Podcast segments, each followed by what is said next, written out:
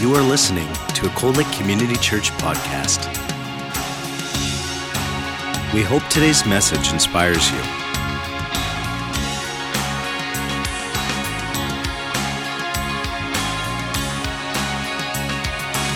Cold Lake Community Church, a place where families connect. Well, today I'm going to talk about the peace of God through faith. And it's Romans chapter 5, verses 1 to 11. We're in series 8, in number 8 of the series on Romans. I'm going to start with the first two verses. Therefore, since we have been made right in God's sight by faith, we have peace with God because of what Jesus Christ our Lord has done for us. Because our faith, Christ has brought us into this place of undeserved privilege, where we now stand and we confidently and joyfully look forward to sharing God's glory. In the midst of these peerless times, many people are looking and longing for peace. But of course, we know that no real peace is ever going to happen until the Prince of Peace comes back. Unless a person knows Jesus as their personal Savior, peace is a, an elusive thing. In chapter 4, we see that through faith, we can obtain the righteousness that God ascribes to by believing in Jesus and putting our total faith in Him. Through His death and resurrection on the cross, He has offered us a guarantee total redemption and justification through His blood. That is awesome. We are justified in His sight, the Bible says. He sees us as if we had never sinned. When we commit our lives to Him, ask His forgiveness, begin to serve Him, He sees us as if we had never sinned. This is great news because if it were not for Jesus, we would be separated from God for all of eternity. Romans 6:23 says the wages of sin is death, but the free gift of God is eternal life through Jesus Christ our Lord. I'd rather have the gift than the wages. Wouldn't you? Our sin brought with it death and separation from God. Jesus paid the price for sin once and for all as he stood in the gap for us. He was our substitute. The Bible had declared that everyone who sins must die.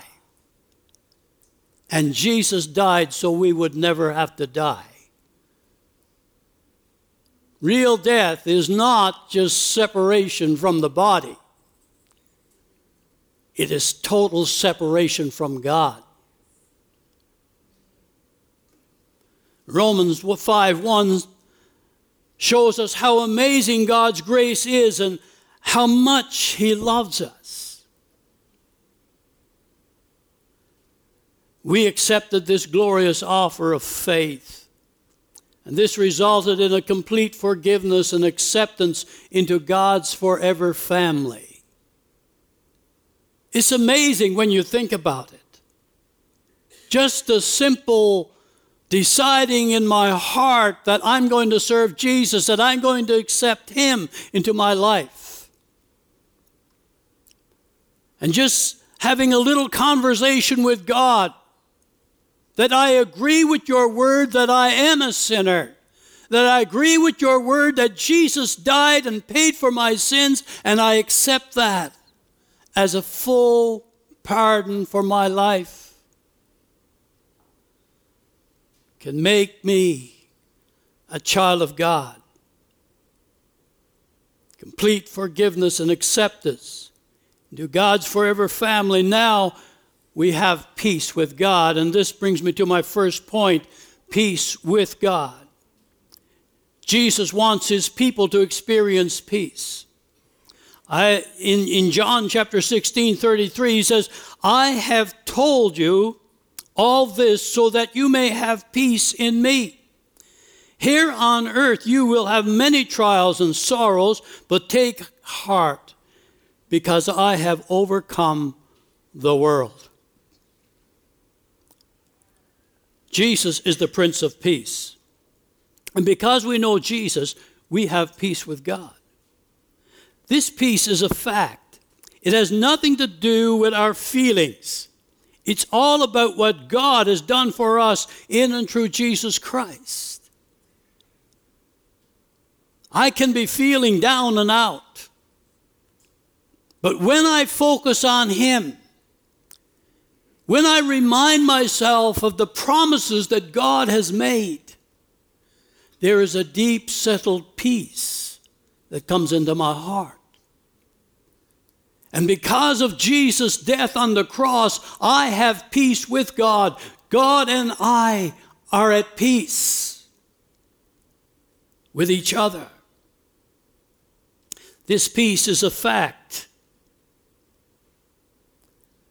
This peace with God is through our Lord and Savior Jesus Christ through him because of who he is and, and what he has done on the cross. Everyone who believes in him possesses this peace right now. Sometimes it takes us a while to realize that. But everyone who have said, Lord, I'm a sinner, forgive me, come into my heart, you possess that peace. There is no enmity between you and God anymore. You are not an enemy of God anymore if you're a child of God. In John 14 27, he says, Peace I leave with you, my peace I give to you. Not as the world gives, do I give to you. Let not your heart be troubled, neither let it be afraid.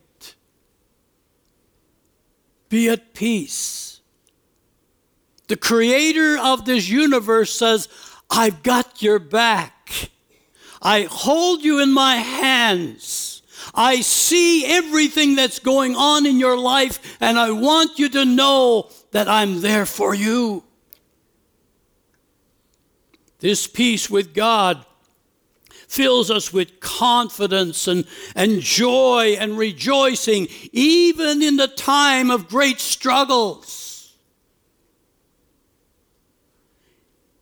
In Philippians chapter 4, verses 6 and 7, Paul refers to the peace of God that passes all understanding.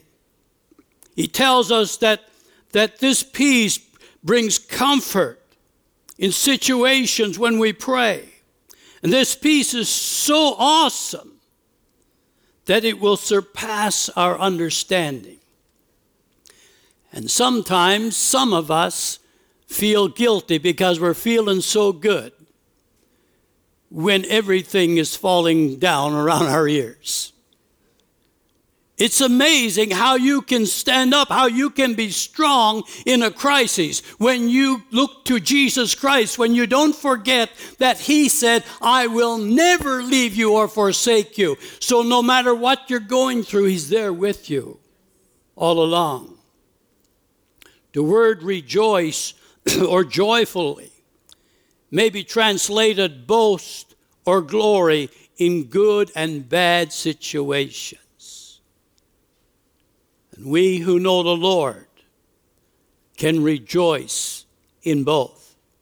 The salvation we have in Jesus Christ prohibits boasting or glorying or rejoicing in our own actions. As Paul has already said in Romans chapter 3, 27, boasting is excluded. We don't boast in what I have done. We can boast in what God has done through me, but not what I have done. I have not pulled myself up by my own bootstraps. I am not a self made man. All that I am and all that I ever hope to be is because of Jesus Christ, is because God loved me, that I'm His creation. And He has a plan for me. And I've decided that I'm going to follow that plan. On the other hand, it promotes boasting in what God has done and what God has given us in Christ. Our confidence is not in ourselves, but in the certain assurance of God's glory. And that brings me to my second point the glory of God. The glory of God is the proof of His presence. It instills a picture in our minds of the majesty and the presence of God. We think of, of the glory of His creation when He said, Let there be light. We think of God appearing to Moses in the burning bush, the bush that was burning but not being consumed. We think God moving back the waters of the Red Sea in two walls, and the children of Israel passing through as on dry ground. We remember how God led Israel to the promised land by fire and by a cloud. We think of the finger of God writing the Ten Commandments for Moses on the mountaintop. We think of Moses descending Mount Sinai, having spent 40 days in the presence of God, and his face was shining so brightly with the glory of God that they had to cover his face because the people couldn't look on him. We think of the Holy Spirit descending upon Jesus like a dove as he was being baptized in water by John. The voice of God the Father from heaven saying, This is my beloved Son, in whom I am well pleased. All of these are a picture of the glory of God. We think of his transfiguration on the mount. We read of the blind seeing and the deaf hearing, demons uh, possessed people being set free, and the dead being raised back to life. That's the glory of God. Jesus said, If you have seen me, you have seen the Father. The things that I do, I do not do anything unless He shows me, unless He tells me. Today, we see transformed lives. That's the glory of God. People that choose to follow Him and are still willing to lay down their very lives for the sake of the gospel. We see ordinary people become extraordinary. We see the natural become supernatural. We gather in this place and praise and worship in song and in His presence so that, and it's so real, His presence is so real that we can reach out and touch Him. That's the glory of God. as we stood in worship and praised the Lord for 30 minutes or so this morning, we experienced the power and the presence of God. That's His glory. God is revealing Himself in supernatural ways. You sense His presence, His glory, and there's revelation in the house. And that's the way it should be. God is revealing His glory to His people. And in moments like these, we could sing that old song we used to sing one time Surely the presence of the Lord is in this place. I can feel His mighty power and His grace. I can hear the brush of angel wings, and I see glory on each face. Because surely the presence of the Lord is in this place the glory of God is still around. God is still showing himself to people. In 2018, We're experiencing his, his glory. Change gears here a little bit. Suffering. Is a common human perception that suffering is a punishment for sin. That if something bad happens to me, then there must be sin in my life. We can see this quite easily in frequently asked questions such as, What have I done to deserve this? Why do innocent people suffer? Why do innocent children suffer? Why do bad things happen to good people?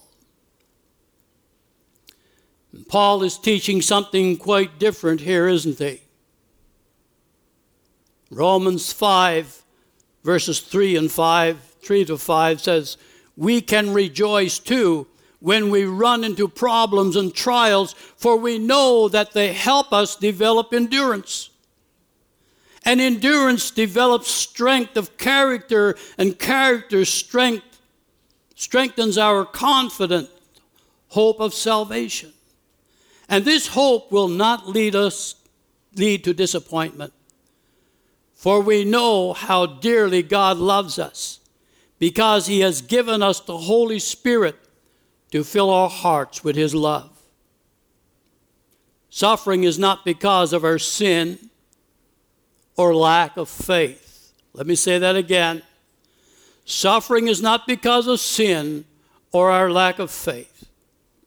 It's not evidence that God is punishing us or that God does not love us. Sometimes He may be taking some of us to the woodshed giving us a little spanking. But He's certainly not judging us. Suffering and sickness and pain is a result of the fall and sin entering the world. Human physical life was created to live forever, but sin interrupted that plan. Genesis 3 tells us that God drove them from the garden lest they would eat from the tree of life and live forever. Before that, they were sinless. But Adam's sin made suffering a part of human existence. We inherited Adam's sin nature. And as always, we see that God uses the very thing that Satan means for destruction to strengthen us in situations we face to be more effective in his kingdom. Even though Satan is out to kill, to steal, and to destroy, God has a plan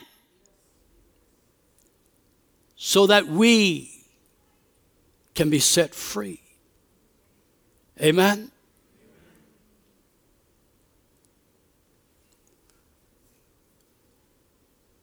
So, suffering produces patience, endurance, strength of character. Suffering strengthens our faith in the finished work of Calvary. And so we have a confident hope, assurance that we will not be disappointed, that we will not be defeated. We are confident of the Father's love for us. He has given the Comforter, the Holy Spirit, to fill our hearts with hope and love. As the hymn writer said, Oh, the love that drew salvation's plan Oh, the grace that brought it down to man. Oh, the mighty gulf that God did span at Calvary. Because mercy there was great and grace was free, and pardon there was multiplied to me, and there my burdened soul found liberty at Calvary. It must really frustrate the devil When he has attacked one of God's children, still God brings them back to wholeness. It matters not what trial. It could have been a life threatening illness. It may have been months and maybe years of debilitating pain. Maybe an addiction that robbed someone of family and friends and possessions. But oh, what a difference when Jesus passed by. Now they're healed. Now they're forgiven. Now they are restored in Jesus' name. There's another person who is going through the same deep valley. It was what sometimes is referred to as the dark night of the soul. You wonder when it's ever going to end. Some days everything is looking good and you're thinking, well, praise the Lord. Finally, it's kicking in. My faith is kicking in. Things are looking good. I'm on the mend. Only to have a setback. The dark night of the soul. Then along comes this man or woman who has been set free and ministers hope and healing to this one in need, and the devil suffers another defeat. They don't have to wait for the next evangelist to come to town. They don't have to wait for the next conference. But that power is in the hands of every believer because these signs shall follow those that believe in my name. They shall cast out devils, they shall heal the sick, lay hands on the sick, and they shall be healed. There is nothing too difficult for him. And he's just looking for people who will reach out to say, Lord, I will be your instrument in your hands. I will do this thing for you. And he will work through me, he will work through you. Paul explains how it works in 2 Corinthians 1 3 and 4. Our trials can be turned into victory for us and for others.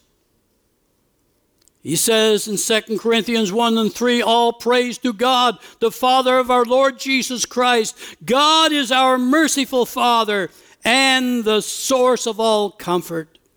He comforts us in all our troubles so that we can comfort others.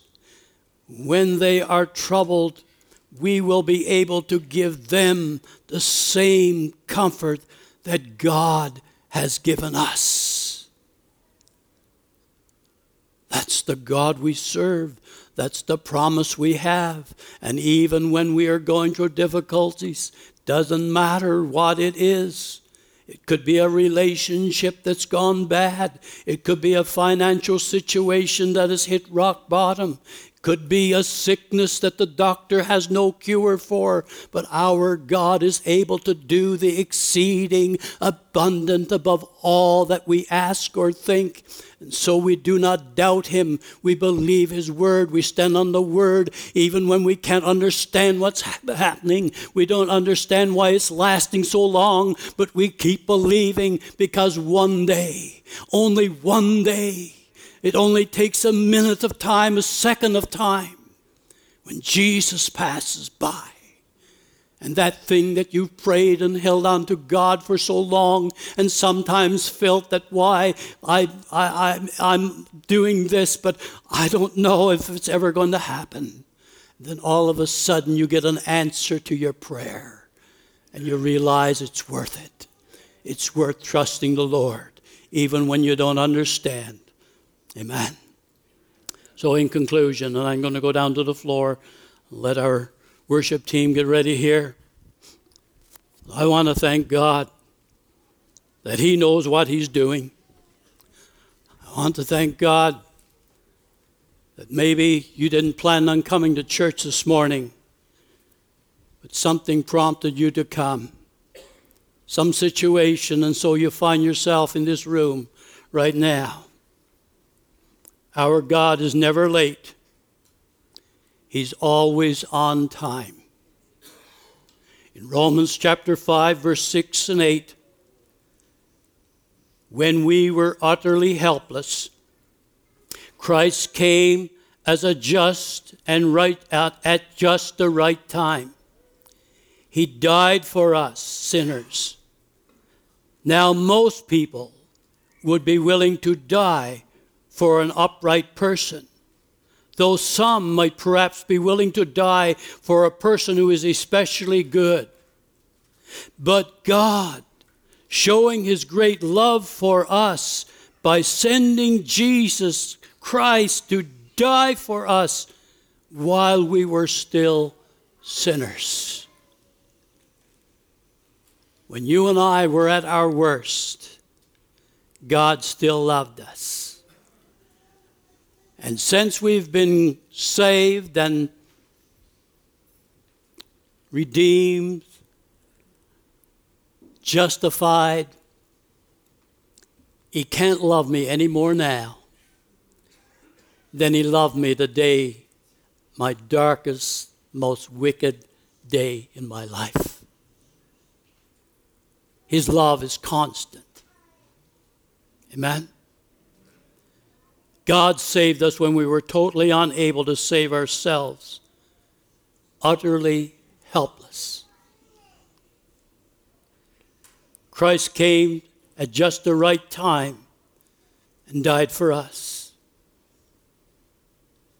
God didn't wait for us to improve our behavior or to clean up our act. If you're saying, "I'm one of those days I'm going to be a Christian, but first of all, I got to get my life straightened out. Never happen. It'll never happen, folks. You come just as you are. Come stoned. Come drunk as a skunk. Come just as you are. He reached to us in love and mercy knowing we could not buy our own salvation, He bought it for us. No amount of money, good works, or self righteousness could save us. The price demanded by God was innocent, sinless blood. And Jesus was the only one that qualified. A sinless man had to take our place the man Christ Jesus. Jesus died for us while we were still in sin with no hope to change. A songwriter penned it this way He came down to our level when we couldn't get up to His. Isn't that amazing? He came down to my level when I couldn't reach up to His.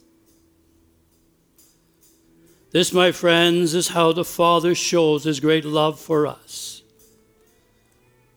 And it rings loud and clear in John 3:16, for God so loved the world that he gave his only begotten son that whoever believes in him will not perish but have everlasting life. This is the amazing grace that we sing about so often. Now, here's something for you to chew on. Before every one of us accepted Jesus as our Savior, we were enemies of God.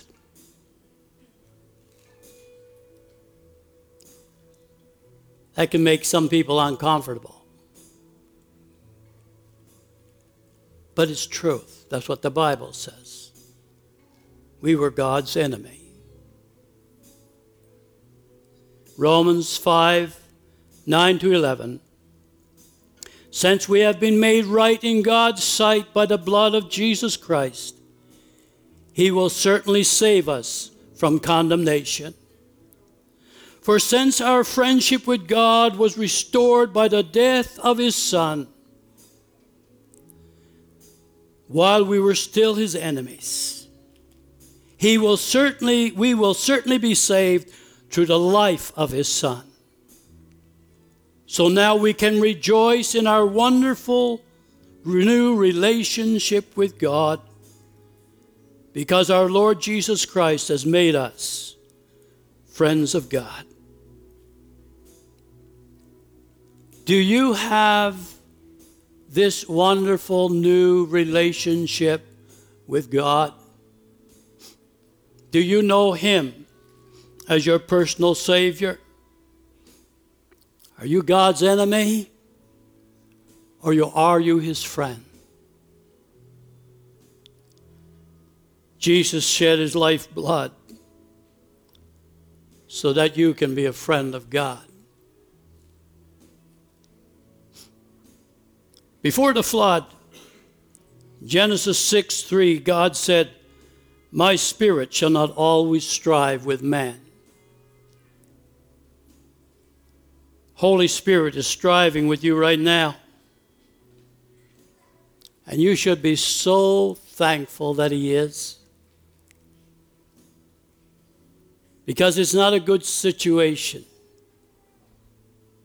When, as Roman talks about, God gives up on you, God gives you over to your own sinfulness. God has spared your life a number of times. You could give testimony of how close you came to death. You know what lengths God has gone to to bring you to a point like this. God loves you just as you are. Doesn't matter what your life is like right now, He can change that in a moment of time. Don't you think it's time to stop running? Say, okay, Lord, I surrender to you today. I surrender to you. This is your day to receive Jesus Christ into your life. I've asked the worship team to sing a song, He Knows My Name. And He knows your name.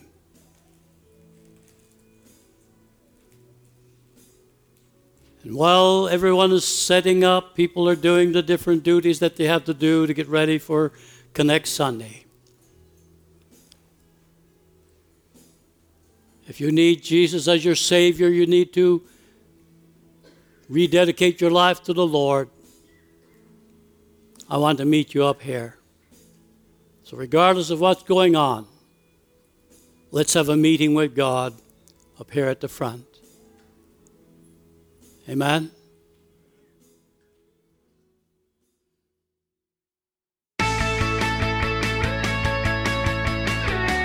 You have been listening to a Cold Lake Community Church podcast. We hope that you've been blessed by this teaching from Cold Lake Community Church. Thank you for your continued support of this ministry. Cold Lake Community Church a place where families connect.